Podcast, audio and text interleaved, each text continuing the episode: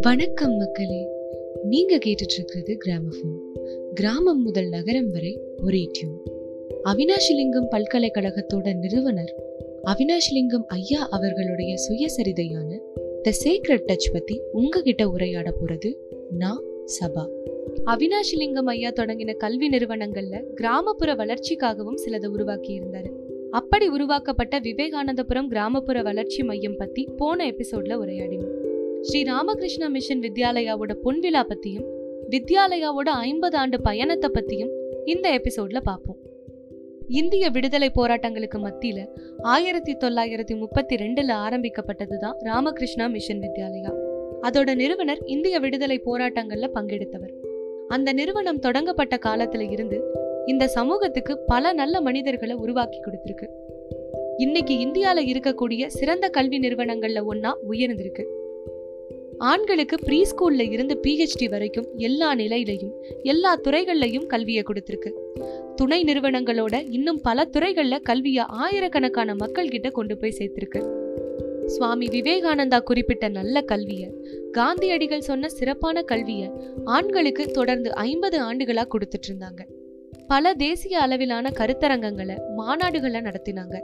பல அரசியல் தலைவர்களும் நம்ம நாட்டோட விடுதலைக்காக போராடிய தலைவர்களும் இந்த வித்யாலயாவுக்கு வந்திருக்காங்க. ஆயிரக்கணக்கான மாணவர்கள் இந்த கல்வி நிறுவனத்துல கல்வியை முடிச்சிட்டு வாழ்க்கையில வெற்றி பாதையில போயிட்டு இருந்தாங்க ஐம்பது ஆண்டுகளா வித்யாலயா சிறப்பா செயல்பட்டதை கொண்டாட ஆயிரத்தி தொள்ளாயிரத்தி எண்பத்தி ஒண்ணுல ஒரு பொன் விழா ஏற்பாடு பண்ணியிருந்தாங்க.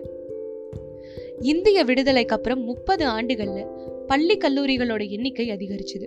ஆனா மாணவர்களோட வரவு குறைவாதான் இருந்தது. அந்த நிலைமை ஆண்டுக்கு ஆண்டு கொஞ்சம் கொஞ்சமா மாறிட்டு இருந்தது சில கல்வி நிறுவனங்கள் மட்டும் தேசிய அளவுல பல துறைகள்ல சிறந்து இருந்தது. இந்த நிறுவனங்கள் விஞ்ஞானிகளையும் ஆராய்ச்சியாளர்களையும் உருவாக்குச்சு. அவங்களோட படைப்புகளால இந்தியாவோட மதிப்பு அதிகரிச்சுது.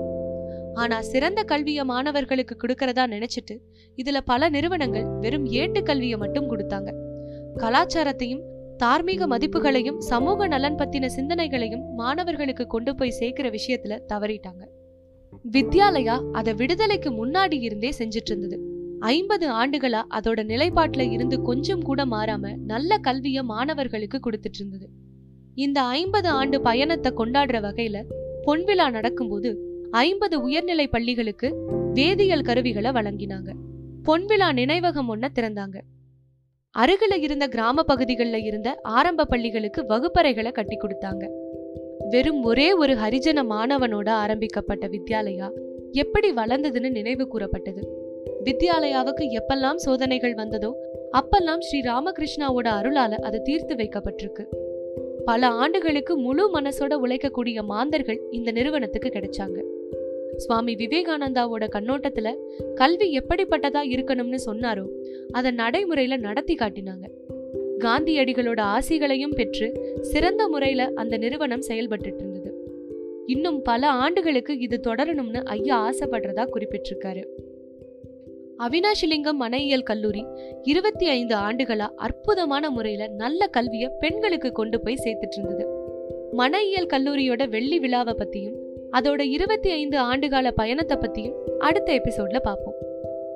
இதுவரை உரையாடியவள் சபா. அடுத்த வாரம் இன்னொரு எபிசோடோட உங்களை வந்து சந்திக்கிறேன்.